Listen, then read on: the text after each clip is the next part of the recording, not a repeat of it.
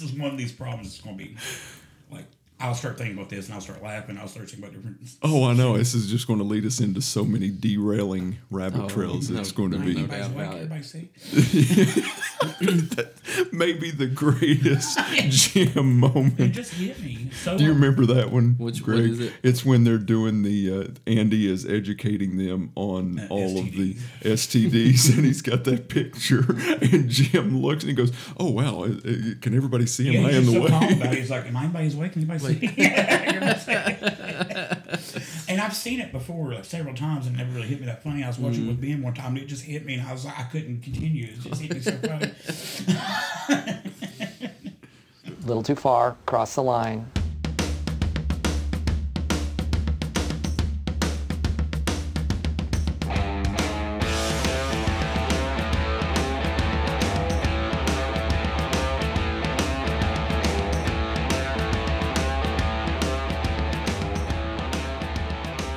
Scranton, an episode-by-episode look at the top tens, and at least in our opinion, of the best, the worst, the funniest, and the most cringeworthy moments from our favorite coworkers and office employees.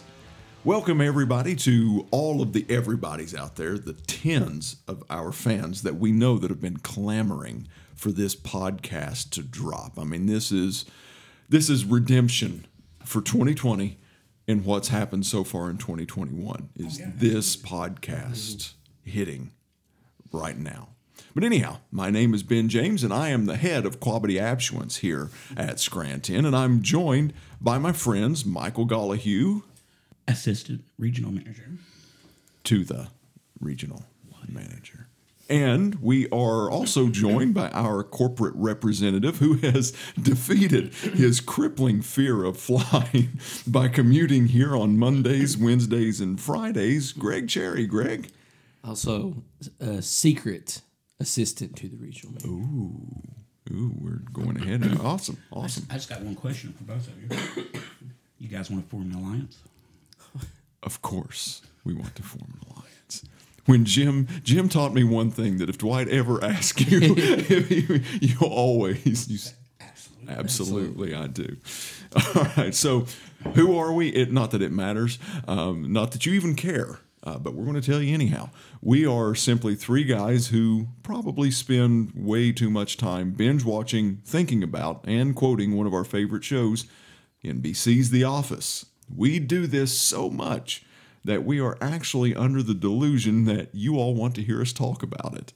And what we're going to be doing is we're going to be sharing through these podcast episodes our respective top tens on a variety of office-related themes. And today, we are going to start by going... This is coming right out of the gate swinging right here. We're going to do our top 10 episodes, period.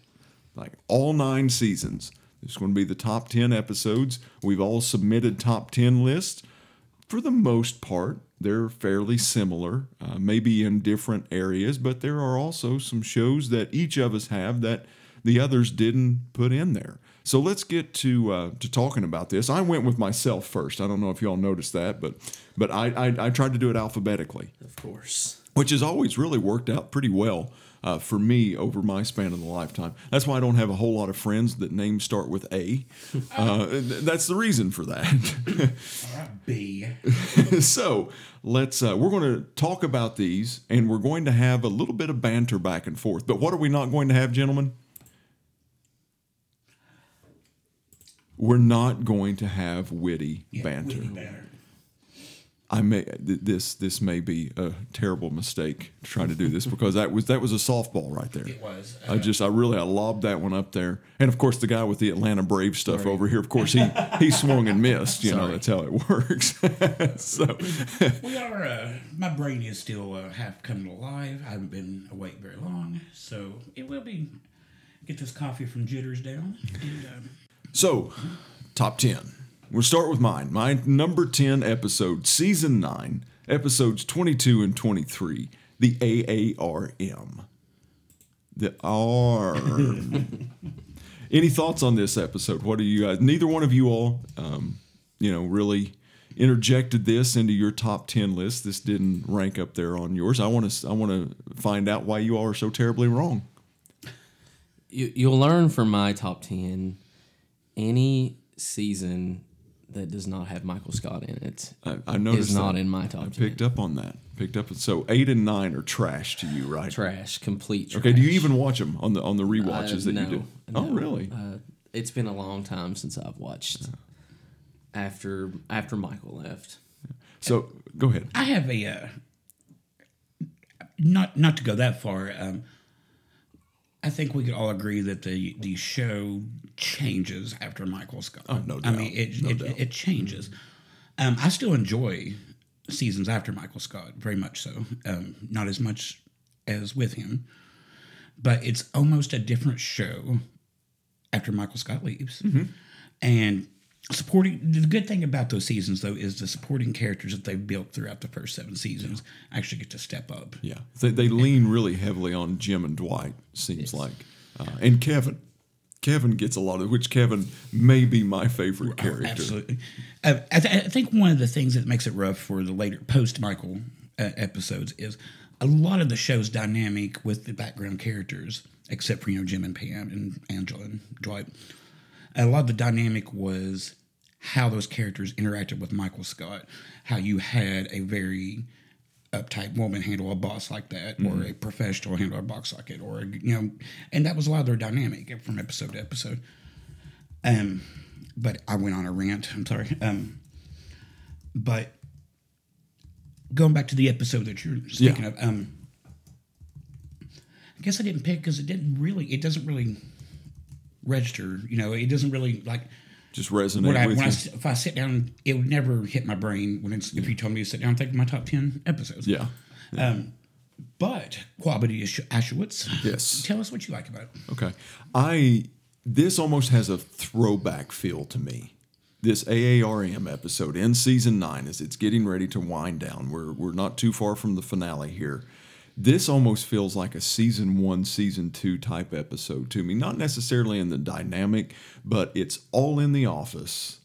It's everybody coming. It kind of reminds me of Office Olympics a little bit. When they're doing their thing, Michael and Dwight go out, and he can't remember which condo is his.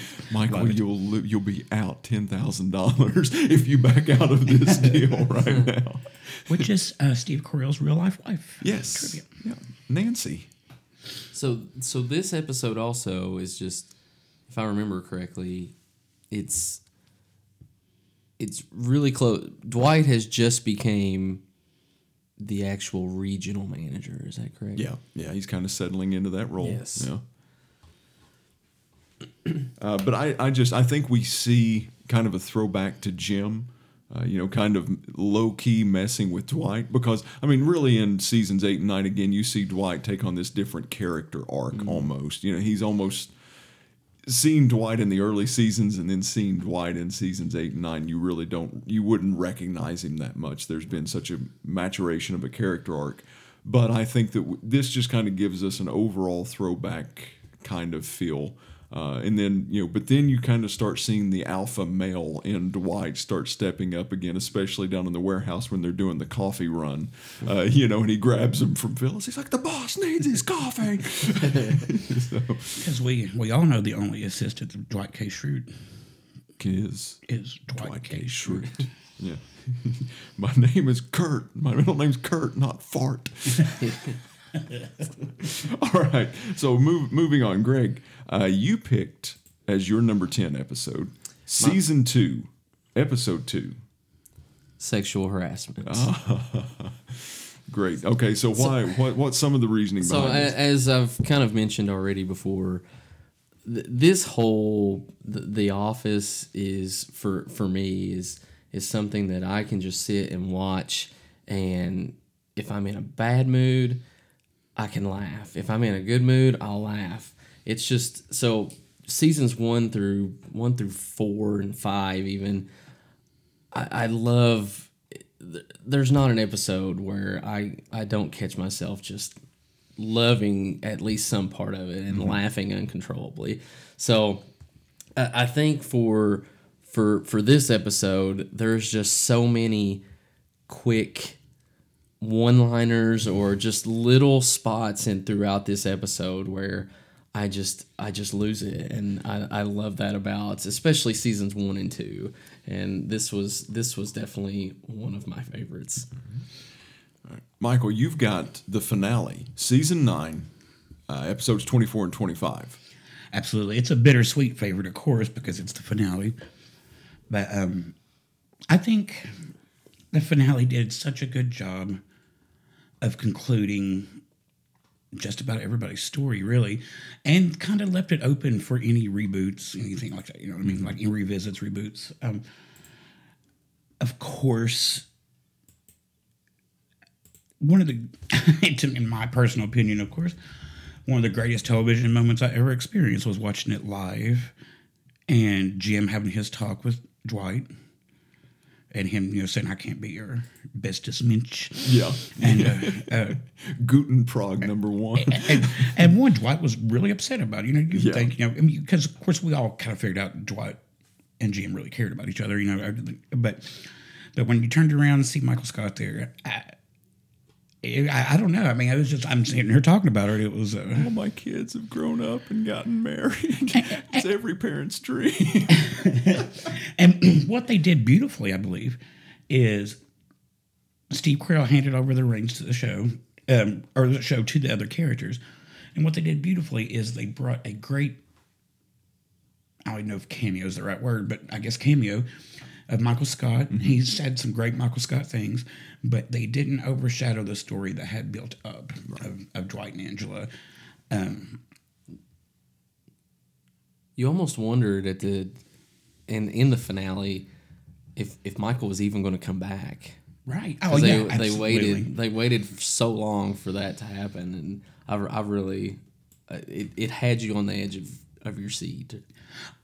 Also, the episode has one of the most subtle callbacks. Like you have to be a fan. Like, they actually got married standing in their graves. Yeah. And Dwight mentions that. It's a bleak affair. Yeah. And Dwight actually mentioned, just as a one-off joke on one of the interviews, you know, and they actually, I love continuity, things like that. Mm-hmm. I love when. Yeah.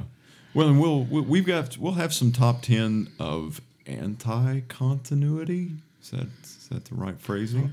Yeah. And in a later episode of where they fail in the continuity area. But yeah, this is one of them. I remember, you know, him talking about, you know, we get married in our own graves. It's, you know, shrewd weddings are a bleak affair, which this one did not turn out to be a bleak affair. Yeah.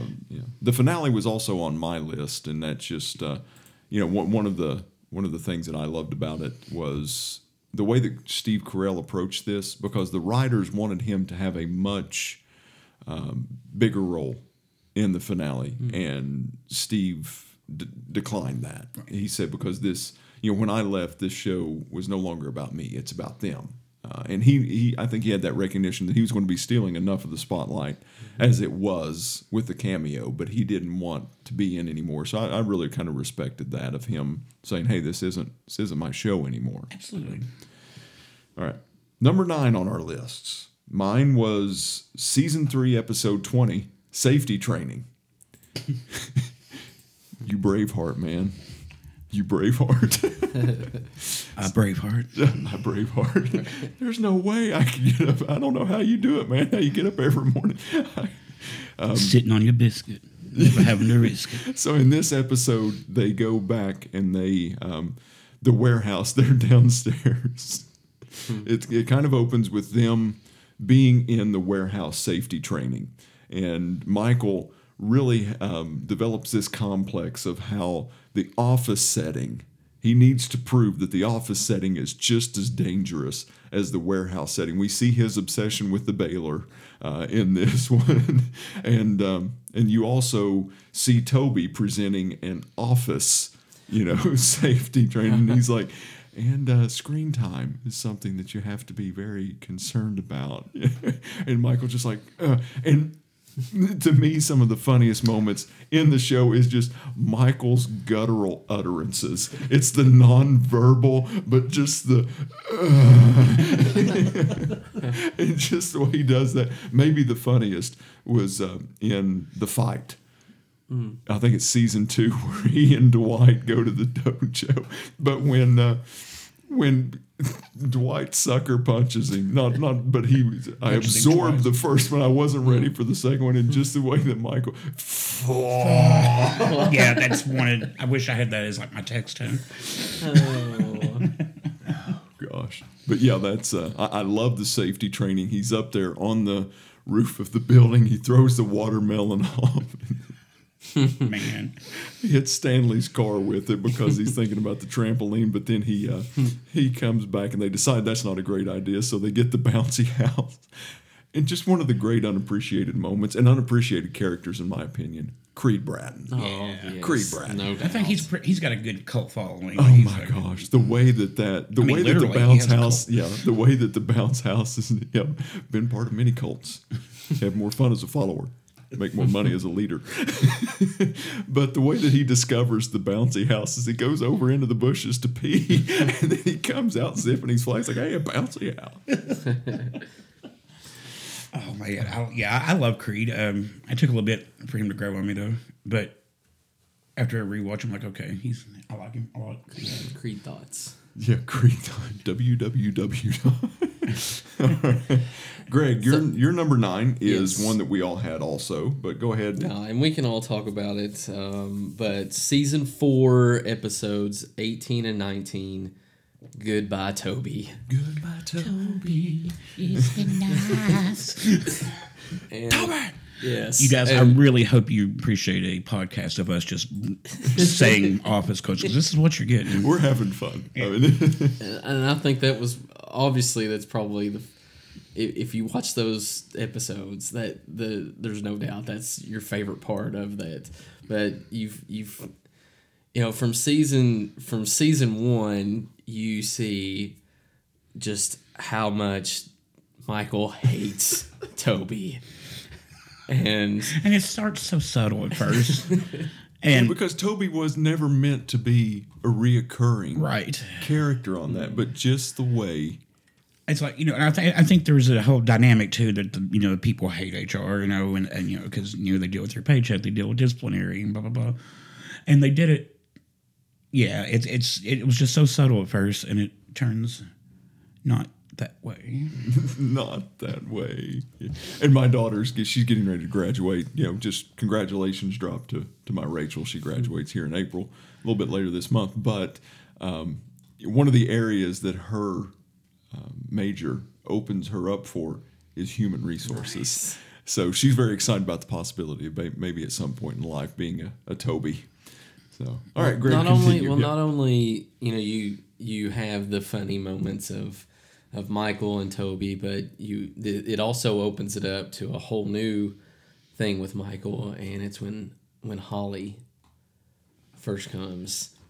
Yes. And so that's. Even though I'm a huge... You drive? Yeah. Kevin. Yes. And so, yes, I love... That's a button. That's another... That's a whole new thing that you could talk about with where Holly and Kevin... It's where, like, Kevin doesn't even catch on that she thinks that he's mentally handicapped.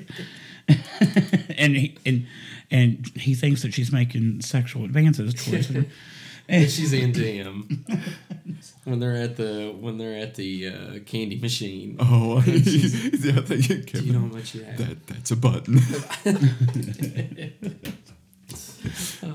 So there is here. We're going to have trivia a little bit later in this episode, but there is a trivia moment here that I kind of want to throw out at you guys, since this is all 3 on our top 10 list.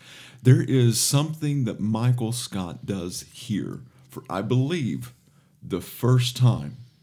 In any of the episodes, he does something for the first time in this episode. What is it? Does something for the first time this episode. Yeah. Is this part of the trivia? No. This is a bonus question. Oh. Yeah, this is a bonus question. What gives you the right? I don't know. I can't. No. Number 1. How dare you? It happens on the Ferris wheel. Listeners, I hope you can't hear my gears just grinding to a complete halt. for the first time to my knowledge, and listeners, hit us up on our social media accounts if I am wrong on this, but I believe this is the first time that Michael Scott refrains from a "that's what she said" moment. Hmm. Yeah. Because he's trying to impress Holly. Because Jim has told him to approach it just cool, be cool, man. I guess the only thing close to that him refraining was the when Jan got after him. Yeah, but Jim like egged him on, and he's like, "Oh yeah." And then, listen, in that episode, that camera pan to Packer in that moment right before he says it is just Packer's the absolute worst. But still, I mean, just yeah. Yeah. All right. Anything else on the Goodbye Toby? Yeah, I have Goodbye Toby later on the list. I'll go ahead and just say my thoughts about it. Yeah. Yeah, because we're all about efficiency here. Absolutely. Streamline. Efficient. One of my absolute favorite characters in The Office is Andrew Bernard. I have very complicated feelings. It's my nickety name. Anyway. I have very complicated feelings about Andy Bernard. You can obviously, when he came in, he was meant to be Jim's antagonist, Jim's Dwight 2.0, and blah, blah, blah. And then they change his character. And then they later on, that's one of the things I hate about the episodes without Michael Scott is they absolutely murder Andy Bernard's character. Yeah, just destroy it. It's one of my biggest flaws with The Office. He had such a character arc of being a jerk, being a rich dude, and then just actually being a nice human being, and then all of a sudden he wasn't. Yeah. But anyway, I digress. Andy Bernard proposing to Angela and ruining Jim's moment. I love Jim and Pam, but it was a hilarious moment to me. He's reaching in his pocket, and then he's just like really slowly pulling, you know. I said yes. And she's such a romantic, Angela. Which in another point of trivia, which I think everybody knows, but Andy Bernard's mom and dad are played by two different actor and actress in this episode than what we see in later episodes. Mm-hmm. I do remember was it at the end of this episode or was it later? They showed that Toby actually broke his neck, and that was later on. Yeah, right. I mean, of course, of course. I do think, like you said, the him refraining from "that's what she said," I do think it showed a nice human moment. It was so, I mean, we all know Michael Scott's he's just different. And for him to actually see or meet somebody that had his humor, it was heartwarming. And, and I guess that's something about this show that surprised me is because before I started watching, I thought it'd be just like, kind of similar to dry British humor, but it actually has a lot of heart, and it has made me emotional several times. And him meeting Holly, that was just as amazing. Yeah. Also, we got to sell her an elevator pass. All right. So, Michael, your number 9 episode was also one that was a repeat for us here. Well, guys, my episode is Michael Scott, Dunder Mifflin, Scranton, Merit of Palmer Memorial Celebrity Rabies Awareness Program Fun Run Race. Hey, I know. For the cure. Fun Run. Yes. Season 4, episodes 1 and 2 come right out of the end. There was a lot of dual episodes to lead off this season. I think this was the writer's strike season. It was. It was. But yeah, what did you like about the whole thing? Of course, Michael hit Meredith with a car. Of course, that's what happened. The cold opens him sitting at the house eating cereal. Jan made me breakfast. Well, actually, she bought the breakfast. That's what I do it all for. Yeah, she'll probably be there for a while. Just he comes in and like I can't quote it verbatim, but he's like, Meredith's been hit by a car, and they did all they could do. Which is kind of a lead that we see the writers of The Office go back to a couple different times, like Dwight in Tallahassee when Andy's breaking the news of Dwight's no longer with us. Yeah. I took her to the hospital. Doctors tried to save her life. Yes, they did. They did the best they could. Yeah. And she's going to be okay. Why would you say it like that? What is wrong with you? Everyone in the car was fine, Stanley. who was driving. Oh, God. It's a little cringy when Michael goes to see Meredith at the hospital and tries to get in bed with her. Oh, my God. He's like, please, please, yeah, blah, blah. But, I mean, besides...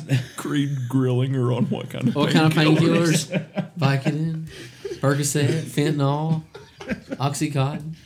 Creed. Like, how do... We got to wonder that about a lot of those guys, I guess. How do they stay employed? Yeah, I mean, yes.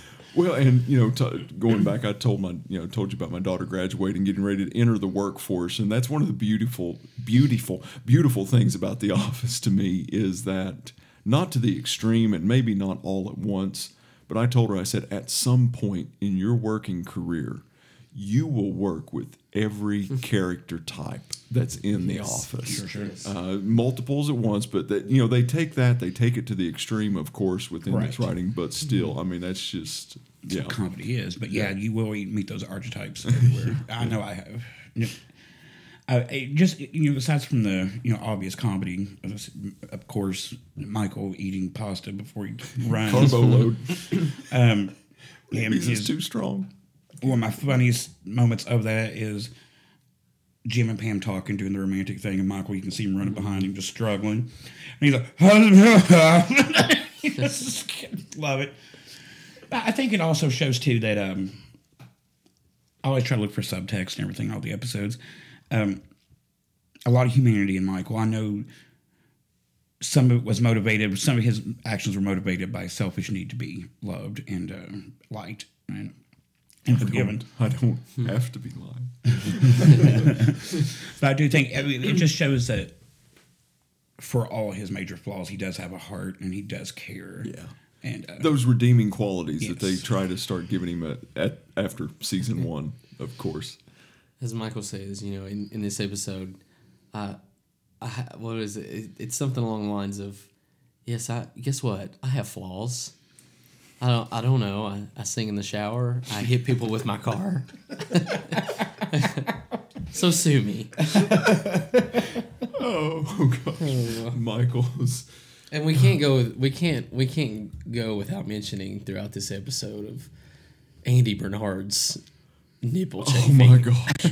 The one scene that makes me laugh out loud every single time is where the camera's panned in on Kevin running and then does that real dramatic pan out, and it's got Andy right behind him drafting off of him, just the way that he's running right behind him. Yeah. Man, I forgot about Andy's nipples. That's a sentence I don't say every day. Well, and let's also not overlook the fact that this is the episode where Dwight Mercy kills Angela's cat. Oh God! There's so much in these two episodes. Oh no, it's dead. The shredded bag in the freezer. That poor cat. And her giving him the instructions on how to take care of Sprinkles when he goes in the different types of medicines and stuff. Well, you left the TV on, and your cat is dead. Your cat is dead.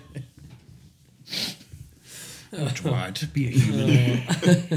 And then, of course, we have the characters of, let's see, is it Oscar, Stanley, and Creed, take the cab and just go and have a couple beers and then just come back. Yes. Whenever Toby wins and Dwight puts Imodium instead of... Usually I have to go to the bathroom during a 5K. Not today. And Toby crosses the line. He's like, where are we? And Kelly's like, I don't know, maybe like 5 kilometers from the office. We couldn't have done it in a circle. Oh gosh, yeah. There's so much in that episode.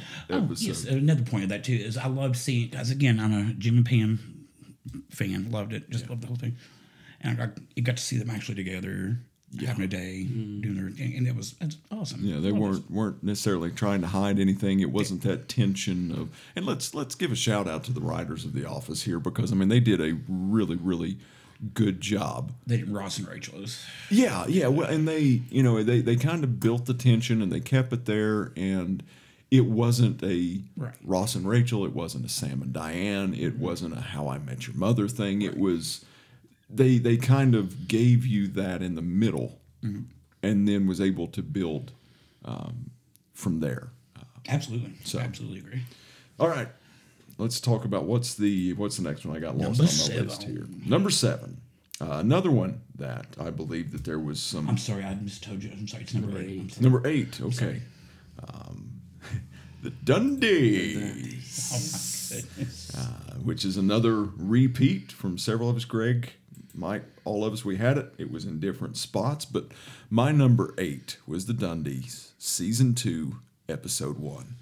I feel God in this chili tonight. My personal opinion, you can't have a top 10 episodes of The Dundies. Yeah, I don't know. How could you not? Yeah, I think that's a qualifier for at least having to be on this podcast anyhow, is that has to be there. With Dwight with his sound machine and running. Oh, yeah. Michael, how serious he...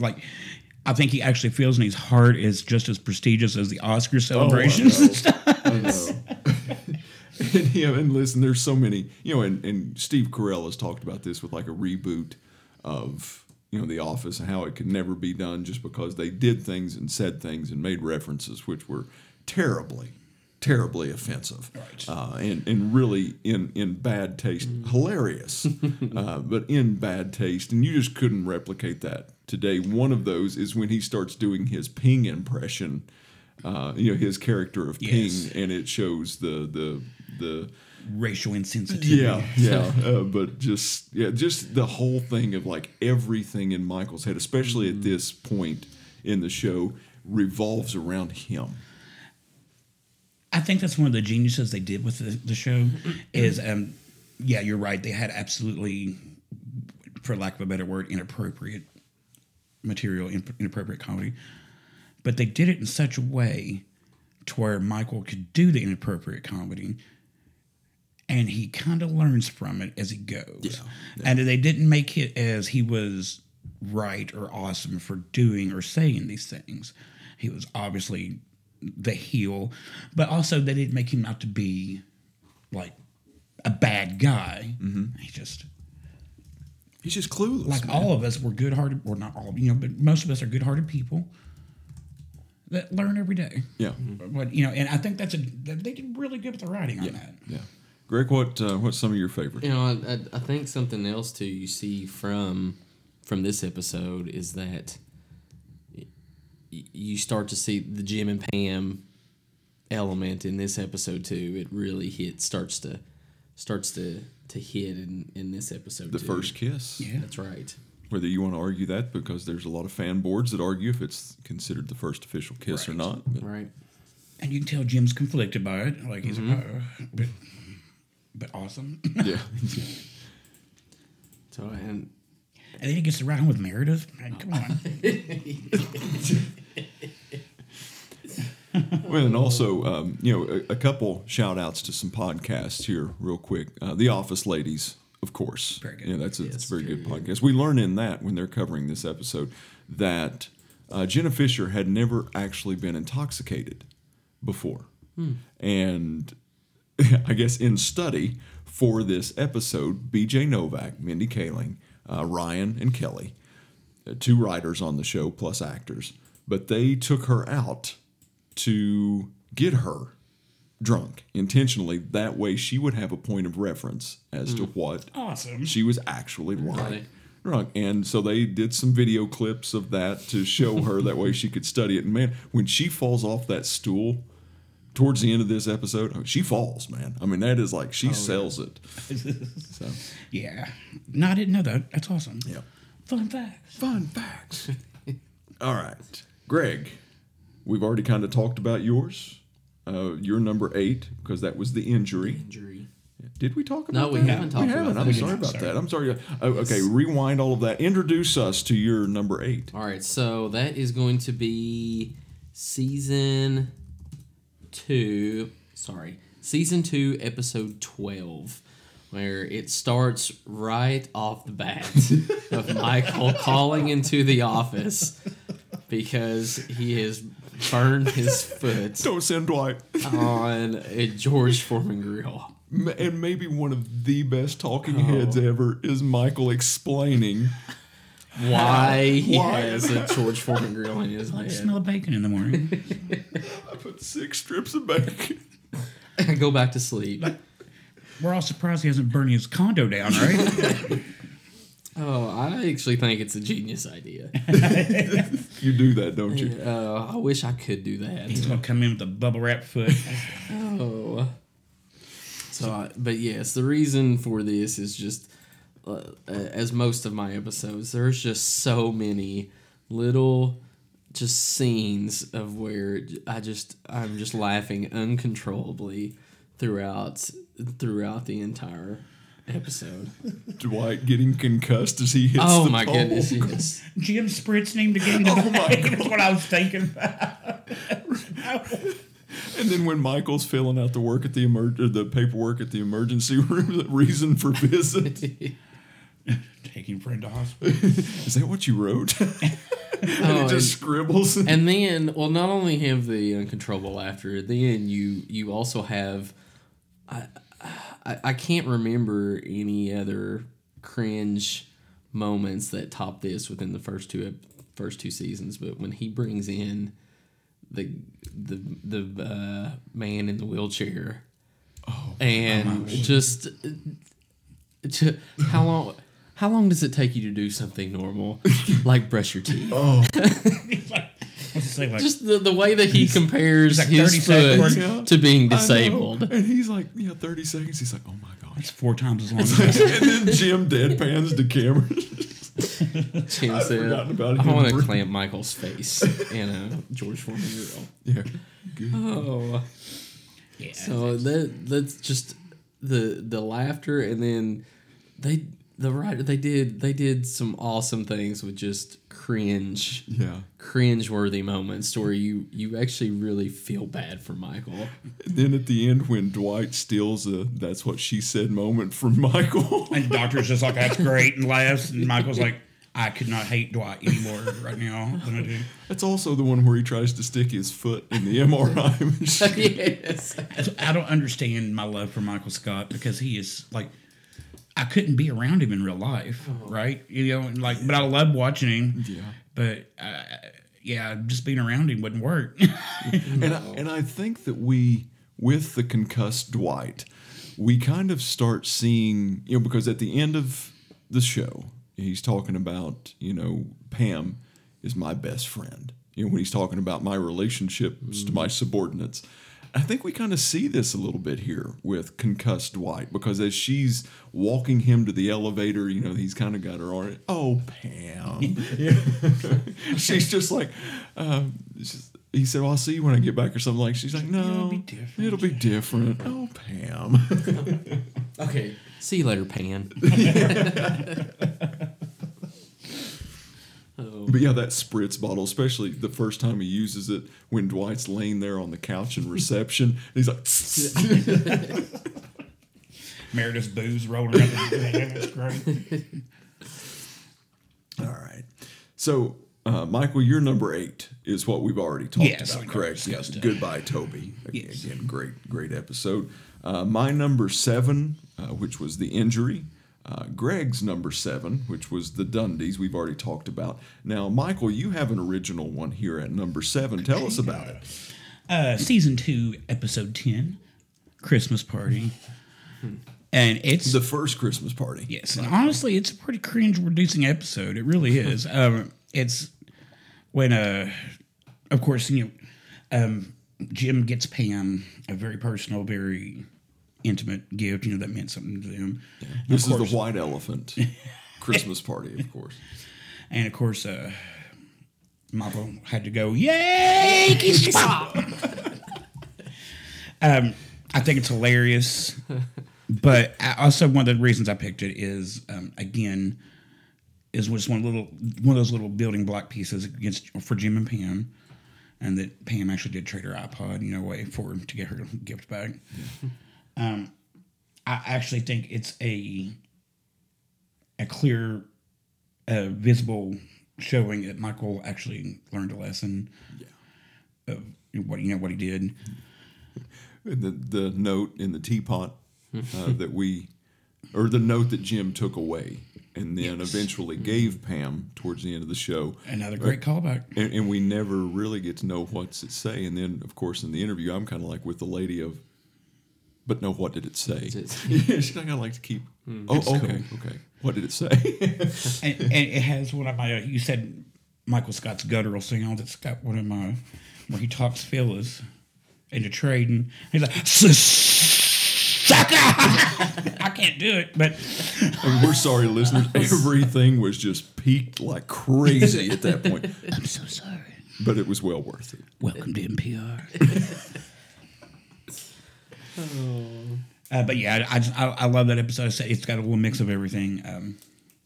Comedy. It does make me cringe a little bit. Yeah. You know, it's just the way I'm like, oh my goodness. But it works out good in the end, I believe. Very good. The one part that I remember is, I know we also talked about Kevin. Kevin drew himself for Secret Santa. Got himself the foot bath. Yeah. And again, one of those character arcs of just little callbacks all the way to Kevin and his problem with his feet. I, too, smelled them and deemed that they were a hazard. And they had to be destroyed. Which, speaking of... All right. So, number 6... My number 6 was Goodbye, Toby. So we've already talked about that. Greg, your number 6. My number 6 from season 2 and episode 11 is The Booze Cruise. So Captain Jack. Captain Jack. This is another. They must have just started in season 2. This is another one. Even though it was there's all kinds of super great funny moments, but. You get, or at least I did. I got a little cringy. I got that cringe feeling, especially when Michael's continuing to talk over Captain Jack. Stop. He just cannot stop. And he does that so many, 3 or 4 times throughout the episode arc, and just cannot. The delivery's all wrong. Yeah, that's. I don't know what it is about these episodes. Like, there are definite levels of cringe that you can take and tolerate and enjoy, but yeah, you're definitely right. And that's one of those. It's almost it's almost not real life, right? But yeah, but it's so good. And another one of my favorite moments of this is when Captain Jack has Dwight steer the boat, and he really thinks that he's doing it. So serious. It even shows him later down there because they was doing. I can't remember what segment they were doing. I think it was Michael and Jim talking, maybe. Like they were doing a moment, and then it pans out, and Dwight's still. Yeah. Don't worry, Michael. I'm taking us to shore. Well, and Jim, I bet my paycheck. How many things are you going to bet your paycheck on? It was like how long that it's going to take Michael. I'm the king of the world. Right. Just another Michael moment that just I just love him because he thinks the things that he thinks of is so random and so not even close to being correct. Like when he says. In an office, when you're ranking people, manager is higher than captain. Yeah. On a boat, who knows? Yeah. And Jim breaks it off with Lois Lane. No. There. Amy Adams. Her name is in the show. I don't know. Pretty girl that's so person in season 1. No, nobody. Lois Lane. No, I don't know. I can't. Can't remember either. Oh man, that I don't know what I was gonna say. Okay, listeners, send us in, all 10 of you. Send us in. Hit our social media. It's Lois Lane. Yeah, that's what it is. All right, and we also have another Jim Pam moment. Kind of here as they're outside, because Jim breaks it off, and Roy decides now is the time to set a date with Pam for the engagement for the wedding. So. All right, moving on here. Michael, you're number 6. Yeah, I picked Actually, it's a two-part episode, and nothing really major and important happens to it as far as the flow and mythology of it. I mean, other than the fact of it's been 6 seasons in a build here, nothing really happens. I'm talking about from season 6, episodes 4 and 5, Niagara. Yes. And it's got definitely got some great comedy in it, which I'll break down some of my favorite funny moments. But as far as an emotional impact on me, is when Jim and Pam, you know, they're doing the whole YouTube viral video thing where they're playing the music and getting married. But they're actually showing the Jim Pam on the Maid of the Mist. Yeah, clips from the... Yeah. And Jim's speaking over and said, you know, I had 2 plans, you know. Mm-hmm. And he's like, my last plan was, you know, to marry her down here. And when it pans over him, he just looks over and... he just looks over. I'm starting to tear it down.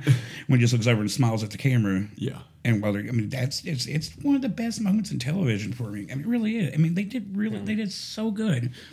Which that moment of the office staff doing the dance is actually falls into the fans' top 10 most hated moments. What? Well, yeah. Really? Yeah. That's. Listen, fans, you guys are wrong. Listen, we're right. Just listen to us. Yeah, that's an awesome moment. I enjoyed it. But I love that. I mean, and it's we all can get way too nitpicky with things and become experts on things we don't understand, as evidenced by 2020 and a global pandemic. We all become epidemiologists. Oh, yeah, I think something went down. But they're just saying that the wedding's not all about the office staff. There's more people there and. How you know how arrogant of the office staff to just kind of take over and sabotage Jim and Pam's wedding, which I don't see.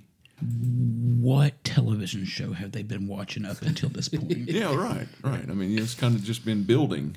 Yeah. One, we knew Michael Scott would absolutely do that. He wanted to, of course, later on.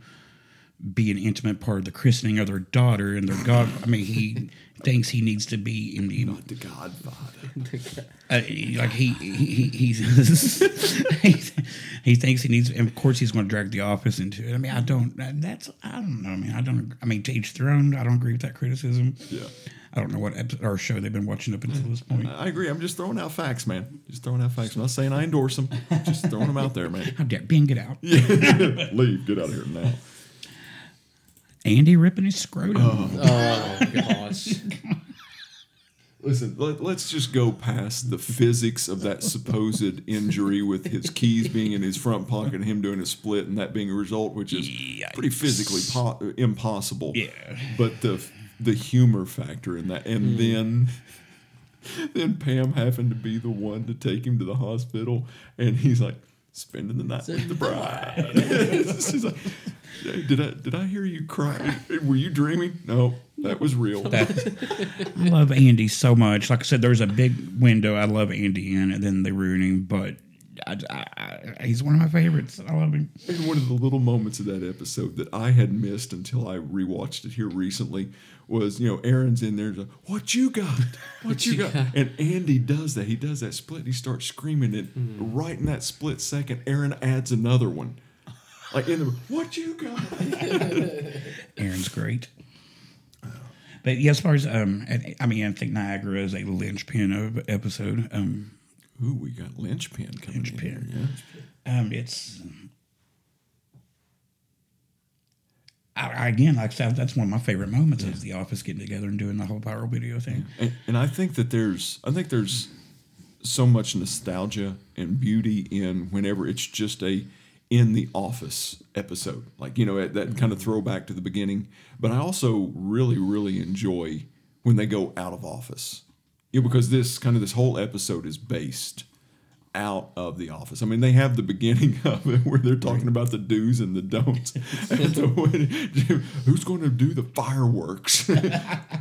Fireworks are on the don't list, Kevin. They're actually on the don't list, Kevin. But I really, I like at times when they get out of the office and you kind of see the real people, you know, the everyday life kind of thing. And yeah, I guess that's all I have to say about it. We're getting deep here. We are. I like it. Super serious. I like it. Hey, listen, we are intellectual people, as you cannot tell in our first almost 50 minutes of rambling here. All right, number 5. Mine was Goodbye, Michael, season 7, episode 22. Man, talk about getting you in the feels right here. Yeah. This is another one that we've all, that was a repeat on this one. Go ahead and spoiler alert. This is actually my number 1.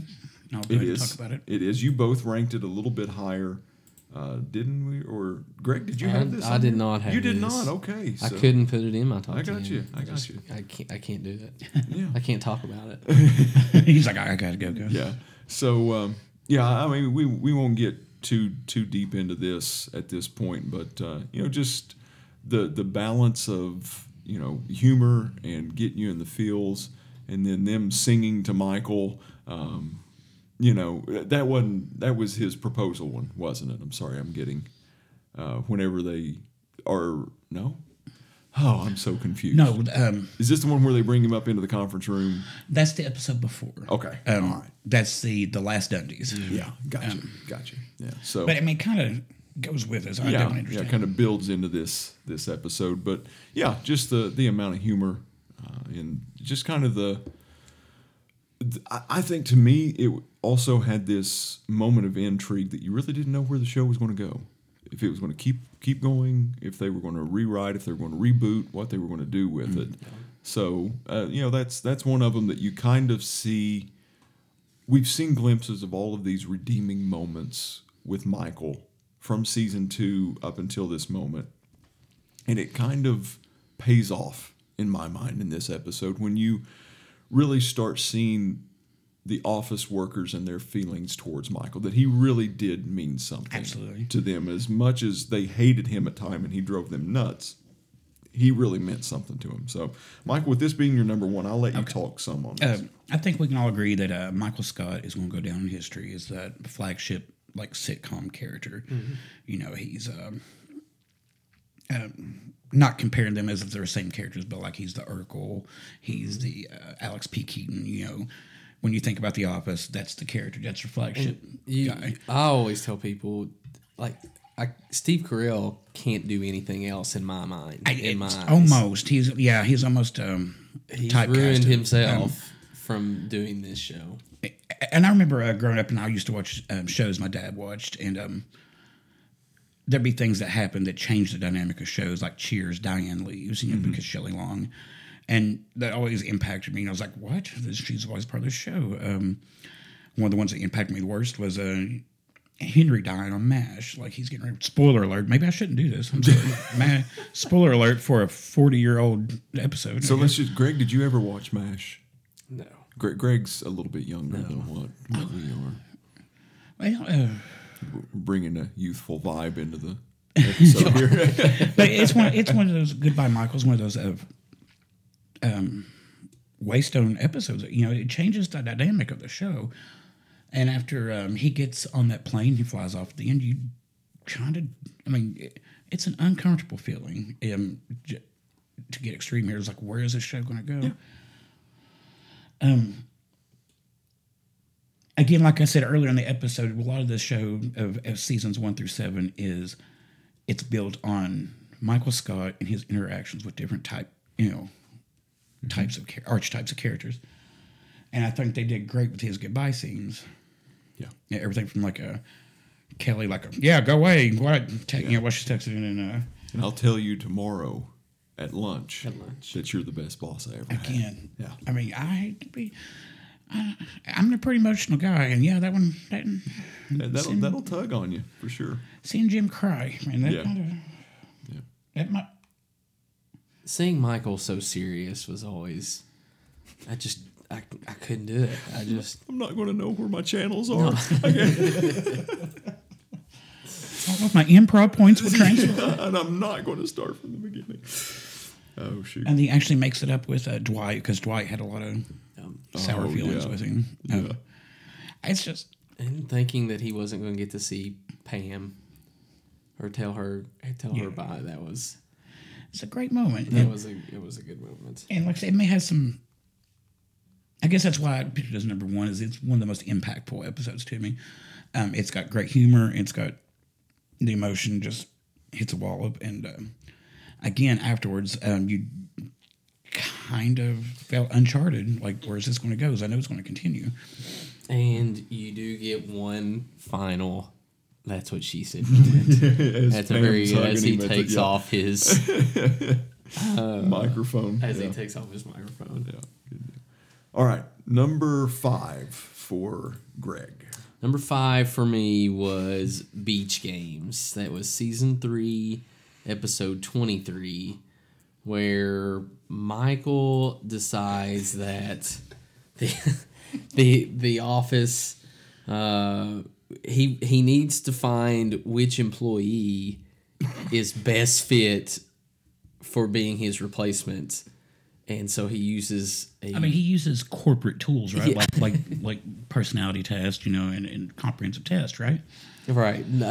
We go to the beach and we do beach games. Survivor style. To see who is going to be his most compatible hot dog eating contest. You tell me he didn't go past work, on past work record or attendance records or, merits. Or okay. Sumo wrestling. So out of Never seen that look in a man's eyes before.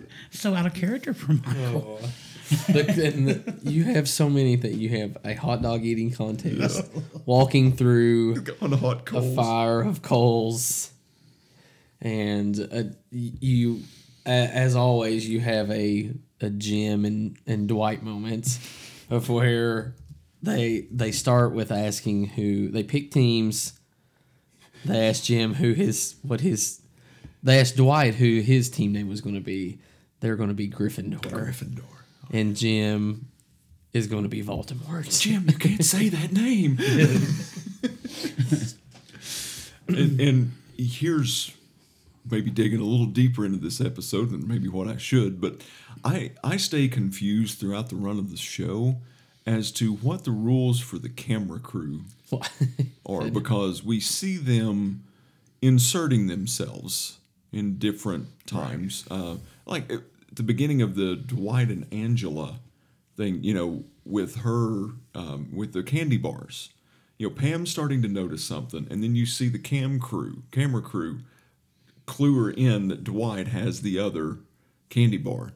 Then you have later on, Jim, hey, I'm going to need your guys' help with this, and we see these different moments of intervention. But in Beach Games, we just see Andy floating away in a sumo suit and the camera just following him. And Michael's like, where's Andy, by the way? I can't remember who they're doing the cold interview, and they got the beach or the lake in the background. And they're talking, you see Andy just. And then at night, when you see the headlights, hey guys, we were the group from Dunder Mifflin. So, poor Andy. Also, you have a pretty serious moment with Pam where, she gets in front of everybody and and expresses her true feelings, and it never fails. Right after she just pours everything out, Michael accepts it, and Pam, that was amazing. I'm still looking for someone with a sales background. So leave it to Michael to just ruin any kind of serious moments. Yeah. Again, why do we love him? Because he's awesome. That's why. Yes. All right, Michael, you're number 5. Listen, I picked this episode. Okay, well, I guess I should go ahead and say it's from season 3, episode 9, The Convict. Again, a cringe-worthy episode. A little, gruel. And I guess I need to clarify. When I say cringeworthy, I'm not saying anything about the quality of the show. The quality of the show is fantastic. It's just the purposeful cringe they're trying to get out of the audience of Michael's insecurities. And you mean Prison Mike? Yeah. And that's what I was going to say. Prison Mike is the absolute reason I picked this episode. I think cringeworthy moments really could be defined as the ones that you almost want to fast forward past. Right. It raises your anxiety level for what's happening. Absolutely. Michael Scott locks his employees into a break room and doesn't let them out. And he's still the manager at the end of the episode. Yeah, there's so many things that... And that's what, the the character change that we see from Michael in season one to season two and the rest of the show. Because in season one, he was just a jerk. Yes. No redeeming qualities in season one. I can see his face. The guy who played the role of Michael on the British, on the BBC, The Office. Ricky Gervais. One of the creators of the American Office as well. Mm. He came in and basically said, listen, in Britain, in England, you can be this type of manager and you can keep your job. Mm. But in America, it doesn't work that way. If you are like that the whole time, eventually it's going to catch up with you. Right. And they're going to fire you. That's why you kind of see a different style of Michael, different hairstyle with a jacket, still being pompous and kind of unbearable, but they gave him redeeming qualities. You can definitely tell, though. Yeah. And that's, the prison Mike thing is one of those things, and I think that, number one, it should have just been fired.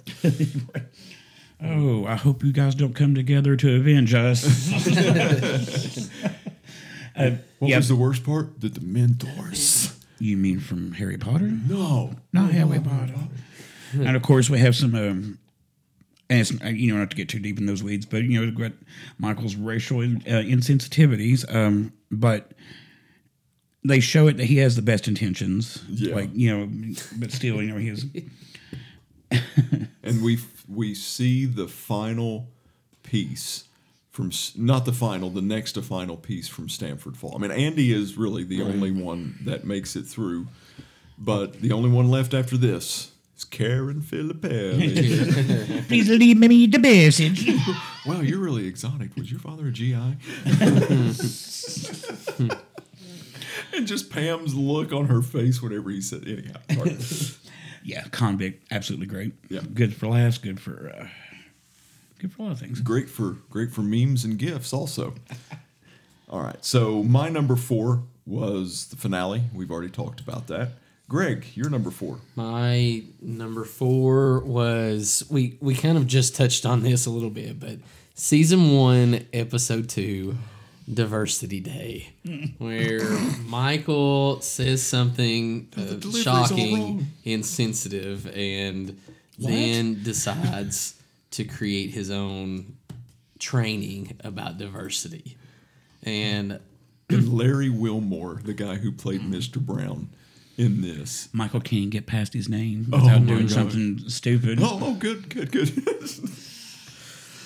And just this episode, I mean, it's just the second episode in their very first season, but I see myself laughing the entire time. I think one of my favorite parts of this episode was when he gets the note cards and writes a ethnicity on the cards and tapes them to people's heads, and they have to go around asking questions. Oh, gosh. And Stanley's is by far my favorites. And he tapes. Stanley gets. They put just black on there, and between just Michael throughout that, I think it's Michael throughout this whole episode is just I love him. This is where it started with me of my love of Michael Scott. Yeah, this is the one where Kelly slaps him, and if you'll notice, fans, if you'll go back and rewatch that. That was the closest take that they got without Mindy Kaling breaking. Really? She still broke, and you can see it right at the end, but the edit gets the complete break out of there. But, yeah, she could not do that. I wonder how many times she slapped it. According to the Office Ladies, it was numerous times. She wasn't actually slapping him at the beginning, but then it got to the place that Steve was just like, you're going to have to do this. Yeah. Great episode. And actually the first one, the first episode that I think is really the American Office, because the pilot, season 1, episode 1, was almost a shot-for-shot remake of the British pilot. So this is the first time that we see kind of the Americanized version of this. All right. Michael, you're number 4. This episode is chock full of just some of the funniest moments to me on The Office. It's from season 3, episode 17, Business School. Just as a footnote, one of my top 10 least favorite episodes. What? Yeah. Get out of here. You're fired. Yeah. So, listen, I control the soundboard. I can mute you. Oh, yeah. I have no power. Least favorite episode, huh? Yeah. Or one of the top 10. Yeah. Well, we have Michael going to that lecture, of course. And him coming in with the boombox with this. Hello. Dwight thinks Jim's a vampire. There's that. Oh, my goodness. It's one of the times that, you know, they'll play out in the future where Meredith needs a rabies shot. Or rabies treatment or whatever. But also, I mean, on a serious note, I mean, all those funny moments. It almost shows the duality of Michael Scott and how he is a complicated person, not just a bumbling, goofy clown. Mm-hmm. Of course, he ruined Ryan's day, but he showed up for Pam later at her art showing. Oh, yeah, that was a great moment. And he really cares, you know, and he really... And also... Like, go ahead, I'm sorry. It's okay. He didn't gain... Like, a lot of times, Michael, you can see a selfish motivation, and... Mm-hmm. Michael went to support Pam. Like, he didn't gain anything from it. Like, he went there, he was supporting. Mm-hmm. I think this also shows us that Michael has a limit. Yeah. Like, with what Ryan was doing to him. I, you know, on the ride back, I think that, you know, Michael sets that boundary. Because Ryan is the one that's, you know, he gets away with anything, whatever he wants to do. He's the golden child. But even at this, Michael could only... And it just goes to show you how much that Michael loves what he does so much that he's willing to personally just be destroyed in relationships and friendships. And Jeff, you know, with these steps, you know, I mean, just... But when it comes to messing with the business and making a mockery of what they do, the thing that he loves, that Michael draws a line. Yeah. Yeah. Yeah, business school. You're wrong, but okay. Okay, that's fine. It has its moments. And listen, when Jim's on his own path now. And listen, it's okay to be wrong. It's fine. Yeah, you know, you'll like Michael Scott. You'll learn lessons. Listen, I'm married. I understand that concept. All right. Number three for all of us is ones that we've already mentioned. Number 3 for both Greg and I are Fun Run. And then you had the Dundies, Michael, at number 3. So we've already talked about those. Number 2, you all had the exact same one that we've not mentioned yet that we'll get to. But mine is season 3, episode 13, The Return. My mind blanked. The Return. Greg, you got anything? I know that... We are office experts.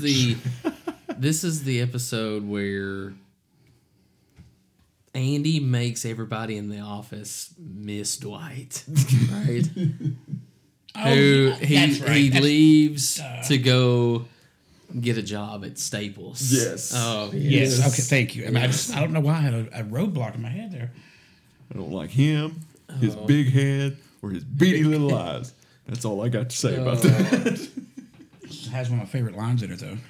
What's that? Sorry I bothered you with my friendship. Yeah, sorry I bothered you with my friendship. Oh, and just don't forget that, of course, Michael has, you know, Oscar, he returns back to work, and, of course, Michael has to go over the top and throws him a Mexican party, of course. Would you like me to ride in on a donkey? Oh, it's a great burro. And then Dwight comes back and this welcome back Oscar signs everywhere. And Dwight's like, did you do this for me? Yes. Yeah, just the whole premise, you know, Dwight, this is establishing, I think, Dwight's loyalty to some degree, not only from a work standpoint, from a relational standpoint too, is Angela has forgotten to, you know, get the reports to corporate on time. And Dwight, you know, has gone and taken it to, and he won't out. He really cares for Angela. You can tell, and it wasn't just a a sexual hookup thing. You know, they wasn't. He actually cares for her. Mm-hmm. Yeah. Actually makes their breakup later a little bit more heartbreaking. Yeah. Yeah. And then I think this is also the episode where Karen and Jim. They're on their way out, right? Oh no, because doesn't she asks him if he has feelings for Pam? Yeah, because it's at the party. And he says yes. Yeah, this kind of start seeing that rift because I think the next episode starts talking about how we've had many long talks. So. All right. Well, we'll move on from that one because you both have the same number two. Yes. I just watched this episode last night, and it never fails. But episode 22 of season 2 was Casino Night.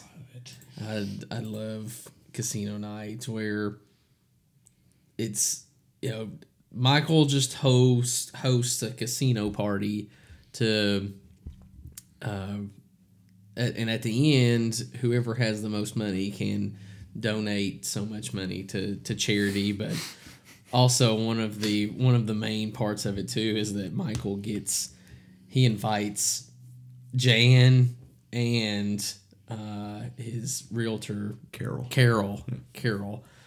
So he's double dated. And Dwight's supposed to be his wingman. Dwight is his wingman. But also one of the things that I know that I based a lot of my episodes off of laughter, but you also this is kind of your not really cringe, but you have that serious moment of Jim and Pam where Jim lays it all out on the line and Pam crushes him. Yeah. But it also, I get it. I know. Yes. She is engaged. Like, yes. Like, I'm not saying she should be engaged to Roy, but she definitely had some things to take care of first before. Yeah. But let's go a little deeper here. Both of them have. While we were all rooted for it. And we're all happy when they got together. They both acted so inappropriately, given the context of the relational status of Pam. Because, there was just major flirtation from the very get-go. Yes. So I'm not saying anything to justify Jim here. But if you watch this episode and the amount of flirtation, especially the way that kind of Pam ramps it up through this... I kind of understand Jim trying to make a move here. Like I said, not really justifying it because, she's engaged. That should be respected. Yeah. But I don't think that either of them acted appropriately throughout this. They just belong together. Yes, and this is, I had to look that up. I just make double sure. This is the episode of... Why are you the way that you are? Wait, yes. I send that to Ben, I think, at least once a week. You do, Broseph. You really do. I try to make everything anytime fun. That I send him something with like a Bohemian Rhapsody type thing, he's, why are you the way that you are? I think Toby goes on even, I think it gets talked about more. It's even funnier. Like he's like, because... The warehouse is dangerous for children. Yeah, he's talking about because the proceeds are supposed to go to the Boy Scouts of America. Yes. And he had invited them there and Toby's like, do you really think it's great? There'll be alcohol served. It's being catered by Hooters. Do you need more? Do I keep going? Yeah. And that's not talked about as the way that you are. So as serious as this episode can be, there's still some really good moments. I love just that little clip of Pam staying on the line whenever Michael answers the phone. She gives him 2 shots. Yeah. The second shot is always better. Jan Levinson, I presume. Still me, Michael. Hey, Jan, what's up? And speaking of Jan, I think at the end of this. We kind of start to see the beginning of the unraveling of Jan. Yes. That's what I was going to say, too. Yeah, I was kind of rooting for Michael and Jan in the beginning. Yeah. I was. I thought... I was like, oh, they're kind of like opposites attract, but they can do some stuff with that. But then Jan just, now to be fair, like a lot of characters in the show, she unravels pretty quick. And that goes up to oh man, his next boss after Jan, David Wallace. Chief Financial Officer. David Wallace. David Wallace goes nuts. It's like, it seems like anybody that has to be a direct boss over Michael Scott goes insane. Yeah. With the exception of Joe Bennett. That's true. I do, but I'll just insert this. I believe that long term, if we're going into the Office reality, I think that Joe Bennett would have been the best long term manager for Michael Scott. Just because that she kept him alive. Yeah. It was the dogs. So you didn't like the James Spader? They love a good crotch. I'm all over the place. So you didn't like the Robert California era? No. I just couldn't do it. I think we can all agree that Will Ferrell was just too much. I am serious. And don't call me Shirley. Yes, D'Angelo Vickers. I love Will Ferrell in most anything. Yes. That one, not so much. But he does a juggling routine. I mean, I don't know what you... Have you all seen the YouTube video where the guy actually puts juggling balls in to that routine, and he puts the sounds and everything in there? Of course, the internet's awesome. Oh my god! And the part that I die on, if you've not seen it, go look that up. Is when he's bouncing them off of Phyllis, and they've done that edit to it. It's great. It's great. All right. No hands. As I die here. All right. So let's go to our number ones. Michael, we're going to not skip you, but we've already talked about yours. You know, the Goodbye, Michael. My number one episode all time, and this wasn't even close, by the way. You know, there's so many different ones that could be interchangeable on my list that didn't make it, but my number one, not even close, season 5, episodes 14 and 15, Stress Relief. Oh, my God. So much in this episode. It's a two-parter again, but it starts with maybe the greatest cold open of all times when Dwight sets fire to the trash can and absolute pandemonium. Just breaks it. You're too heavy. I'm only 82 pounds. Oscar's falling out of the ceiling. Creed's freaking out. I just, that's so much. You're black, Stanley. Barack is president. And then him stuffing his wallet in his mouth. It was like, and then they're in David Wallace's office and nothing happens. And then Michael gets up and moves around to the other side of the table. They're looking at him like they want to murder him. And this is also the episode where, as great as that was, you also kind of have a really funny moment, but also kind of you start to really feel bad for Michael when they have a roast of Michael Scott. Oh, yes. Oh. You have no land. Don't talk to me. They do a really good job of, as awful as Michael can be, when it turns around onto Michael, it makes you feel sorry for him. It does.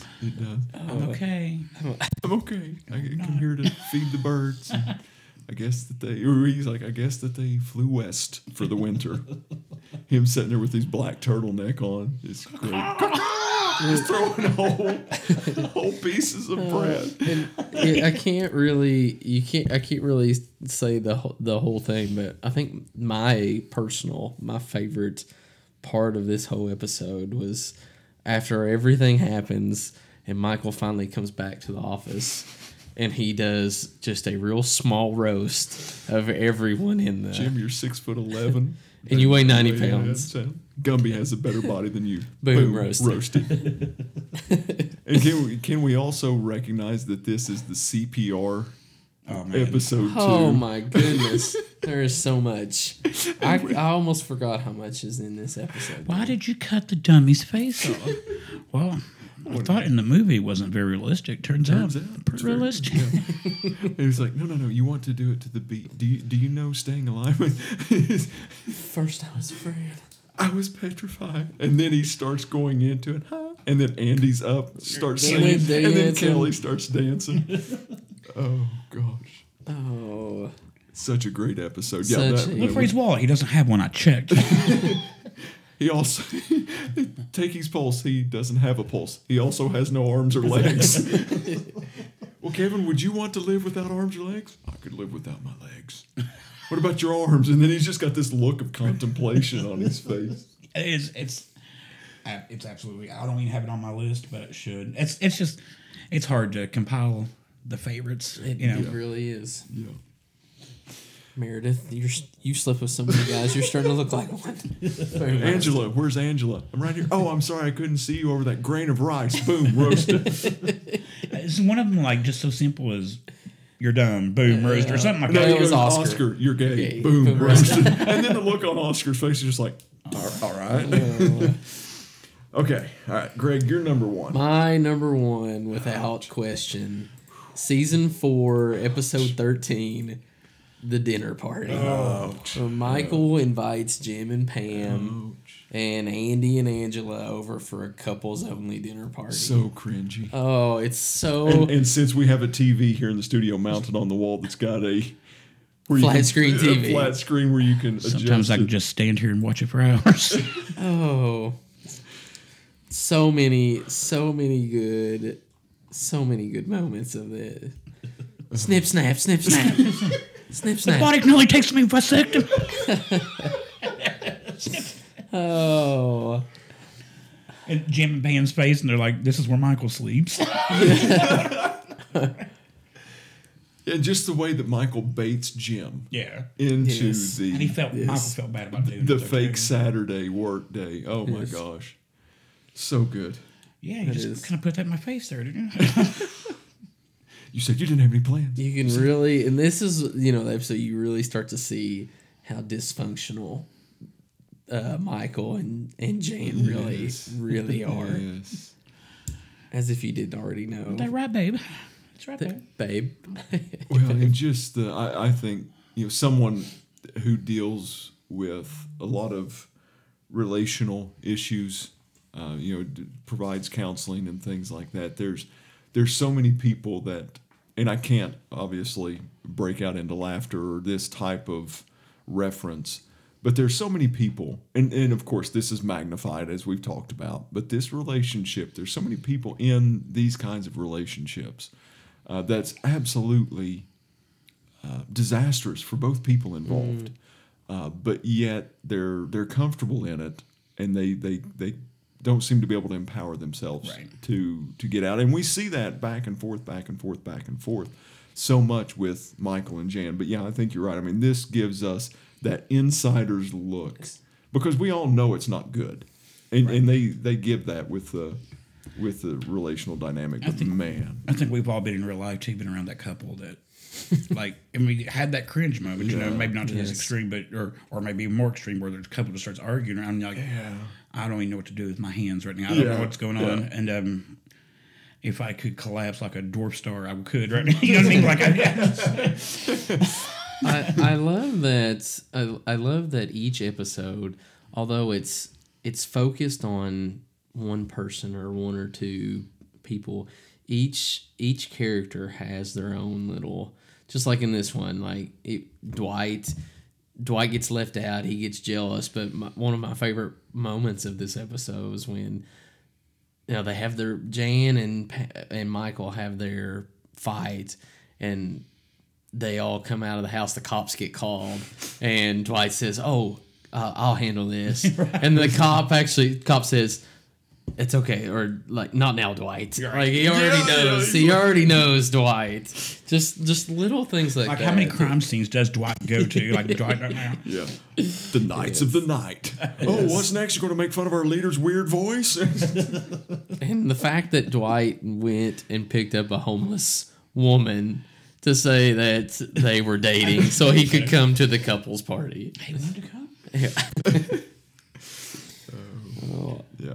Fun times. All right, so that's our top 10s.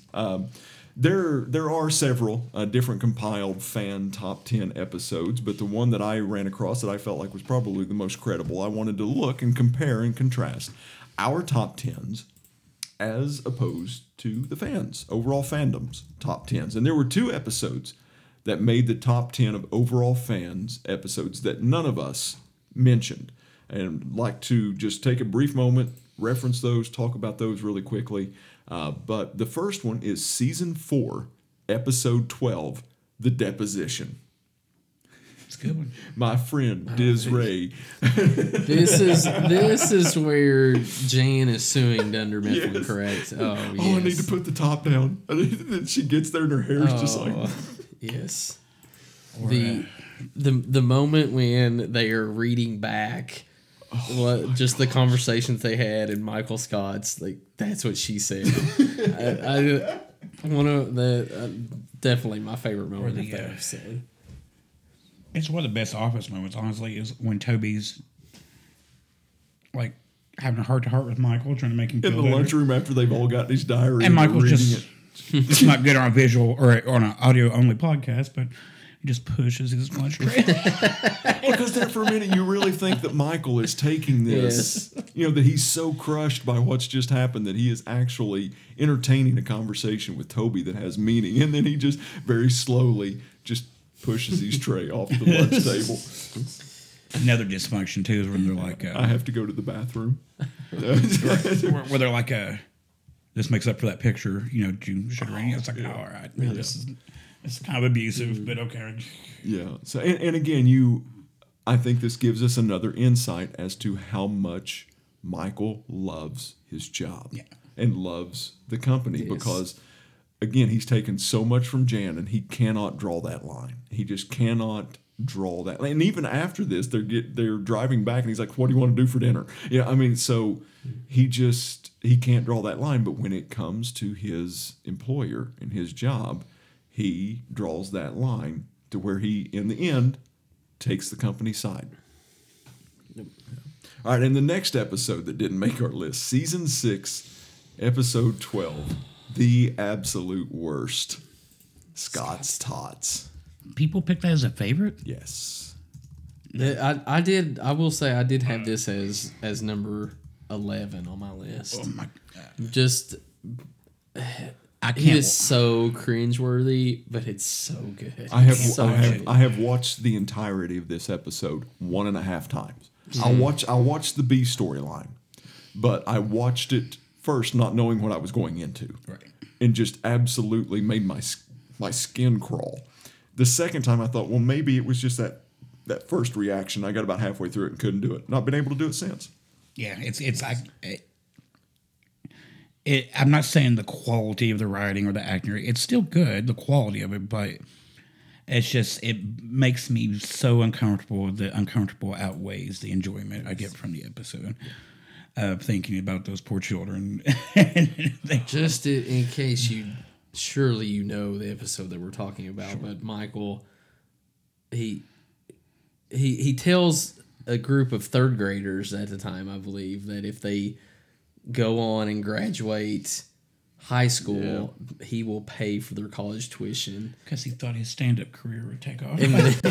And then it comes out that he cannot pay for it. I knew exactly what I was talking about, but in a more very real way. I had no clue. I just can't. Oh, it's so hard to watch. Yeah. Hey, Mr. Scott, what you gonna do? No, don't. All right. Anyhow, so that was the two, The Deposition and Scott's Tots. That surprises me that Scott's Tots was like as a favorite. Yep, it was there. All right, conference room meeting, 5 minutes. No, 5 seconds. Yes. All right, so let's talk a little bit if we have to, if there's things that we need to get off our chest because we had some differences between our top 10. So let's discuss a little bit in our conference room meeting the differences and defend the difference that we had in our top 10. So episodes that some of us had that others didn't, AARM, sexual harassment, Christmas party, booze cruise, Niagara, beach games, the convict, diversity day, business school, the return, stress relief, dinner party, do we have any issues with any of these being on here that we need to attack? The only issue I have is that you're wrong about business school. Okay, well, let's talk about that. How does that make you feel? Of course, I'm kidding. You know, everybody's opinion. We're going to have a Toby and Michael moment here where they're in the break room when the counseling's mandated. It's really working. It's a really good moment. You son of... I think that all of these eventually... I don't know how many total there are. I know that we have some differences, but I think all of mine would have had these, except, which I've already said this a couple times, I love the comedy of The Office. When it gets down to the serious moments, like Michael leaving was a fairly good episode, but even just like the finale, I can't do it because I just love the show so much. Yes, it was a good episode, but I think the only thing I probably, not to say that I don't like the episode, I love the episode, but I probably would never put it in my fluctuating top 10 is probably Dinner Party. I do enjoy it. Ooh, calling out your number one? My number one. Wow. I do enjoy it. Shots fired. Wow. What you don't see, listeners, is he's physically beating me without mercy. No, it's like I don't mean to say that, and I'm trying not to sound so critical. It's just, I guess we all know at some point that Jan and Michael was going to implode, and then it happens. Still funny episode. I guess. I mean, what I'm trying to say is comparison to other moments in the series, it wouldn't have registered with me. So really, what we've arrived at is that Greg and I can both agree that you're wrong. Yes. Number one on your pick of business school, and then number two, your disagreement with his number one of Dinner Party. Yes. So, welcome to the show, Michael Gullihue. Yes. Yeah. And goodbye. And goodbye. All right. So now we're going to, we can't, since this is the inaugural first episode, this is our pilot right now. We actually can't do this on this episode, but one segment that we're going to have in the follow-up episodes is Dwight's False Facts. Are you trying to hurt my feelings? Because if so, you are succeeding. Fortunately, my feelings regenerate at twice the speed of a normal man's. So, listeners, any mistakes that we've made through this, let us know, and we will go back in future episodes, and we will make sure to right the wrongs and the error in our ways. And that also, if you want to be credited with that, just let us know how you want to be addressed, like if you don't want to give your real name. Yeah. Give us a nickname or your real name or whatever. Yeah, because we will throw you under the bus very quickly. Absolutely. No problem. All right. So, Dwight's False Facts. Let us know what we did wrong, and we'll address those in upcoming episodes. Now, let's move on to some office trivia. Da, da, da, da. So I have prepared 5 questions that I wrote down on my handy-dandy little notebook that I did not include in our Google document. I was going to tell the listeners in our show notes here for our episode, Ben has not letting you guys in on this, LOL. So this is a surprise to me and Greg. Yep, they have no idea what's coming. Answers are going to be worth 10 points apiece. Whichever one can ring in, we're going to do this Jeopardy style. Double Jeopardy. Oh, I'm sorry. What is? She is fine. All right. So the first trivia question is in the episode where Michael takes Jim to Hooters. What is Michael's actual order? I just watched this episode a couple of days ago. It's not chicken. It's like a grilled cheese or something. I can't remember. You're close. I don't know. You want to take one more stab at it, Mike? Ham and cheese. Yep. It is a gourmet hot dog. Gourmet hot dog. Man. All right, next one. Man, I should have gotten that. In the episode of Prince Family Paper, what is Michael and Dwight's secret symbol?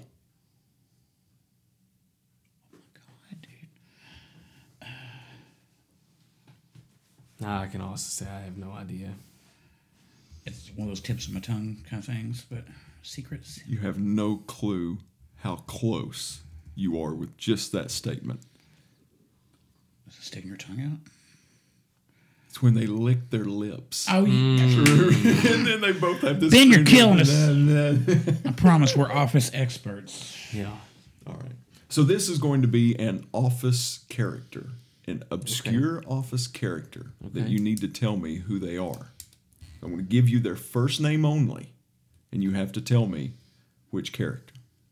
Who is Henrietta?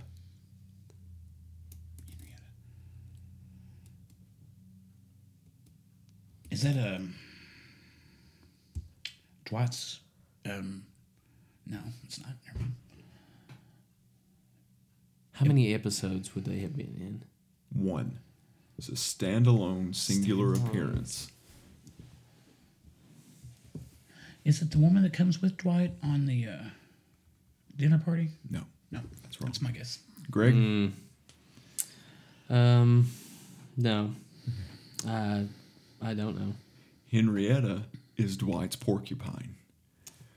Whenever they can, he's trying to find Jim. I would have never gotten that. That's right. I believe that's customer survey. I would have. No. They put a stop to the pranking. I would have never. Like, what's his name? Henrietta. Oh. Okay. Man, dude, you're making us. Okay. Kills. So, question number 4. All right. Who tells Michael, quote, "Nobody likes that stuff but you," end quote. And what are they talking about? Nobody likes that stuff. That stuff but you. And what are they talking about? It's not his bologna, ketchup, and onion sandwich. No. Somebody ate a foot of that thing? Hang on. Somebody's trying to Google stuff over here is what it's looking like. No. I don't either, dude. I don't know why I'm drawn. I'm kind of ashamed of myself. I feel like I can see it. I don't know if it's food related. I feel like it's food related. Can you tell us what episode it is? I don't have that information. I did not write that down. I feel like that is... Is it a main character? Mm-hmm. So I just feel like that sounds like... It sounds like either Oscar or Angela, or as well as Stanley. I don't know. Okay. Do you have a guess as to which character? Angela, my guess. Okay. I can't decide. Stanley. Okay. Greg is correct. That is a Stanley quote. Now half point. Half point. What is he talking about? No idea. He's telling Michael nobody likes that stuff but you. Stanley says that to him in response to Michael having to have this. I don't know. Nobody likes that stuff but you. We are a crack team of trivia. We are terrible trivia. Okay, I'm going to cut this one short and give you the answer. White chocolate bark. Nobody likes that stuff but you. If nobody liked it, they wouldn't make it. Oh, yeah, I barely remember that, actually. Yeah. That's one of those things. Like your other ones, like, it clicks as you say it. We're going to need a... we're going to need, like, a level down of this trivia. Yeah. Okay. So, now, hopefully, you all will get this one. He's like, who owns a beet farm? So, here's the last trivia question. It's in reference to the episode when Michael accidentally cross-dresses. It's an Italian coat. What brand of women's suit does Michael accidentally wear? You're close. Something miss. Or miss something. A professional miss or miss professional. It is something miss. Something like that. It is something miss. It's obvious it's a woman's suit is in the title of this company. Little Miss shows the backside of American like Miss Business or something. So I don't know that either. It's Miss something. Mysterious. All right, so we win, right? Greg wins with a half a point. We're gonna have to start putting a timer on these questions next time. I will create the trivia questions next week for you guys. So, listeners, if you have any trivia questions that you would like to submit to us, look us up on any of our social media pages. Scranton, that is SCRAN-10 Scranton, and some informational side notes here for you. The picture that's our logo actually was taken in Scranton, and that building that you see on the right next to the railroad tracks is the Steamtown Mall. And then what I would like to leave you with is this thought on behalf of Michael, on behalf of Greg. We thank you for listening to this introductory podcast of Scranton. But since the logo is the Scranton Railway, runaway train never coming back. Reference to the episode of Money. We are not getting in on this. That's all you've been. As Michael decides he's running away. Listeners, thank you again for joining us. We hope to see you or you hear us sooner rather than later. Take care. Sitting in my office with a plate of grilled bacon. Call a man white just to see what was shaking. Yo, Mike, our town is dope and pretty. So check out how we live in the Electric City. They call it Scranton. What? The Electric City. Scranton. What? The Electric City. Lazy Scranton, the Electric City. They call it that because of the electricity. The city's laid out from east to west, and our public parks and libraries are truly the best. Call poison control if you're bit by a spider. But check that it's covered by your healthcare provider. Plenty of space in the parking lot, but the little cars go in the compact spot. Spot. Snack attack time. Don't lose your head. We like Kojinas for the tasty bread. They call it Scranton. What? The Electric City. Scranton. What? The Electric City. Scranton. What? The Electric City. Scranton. What? The Electric City. Scranton. What?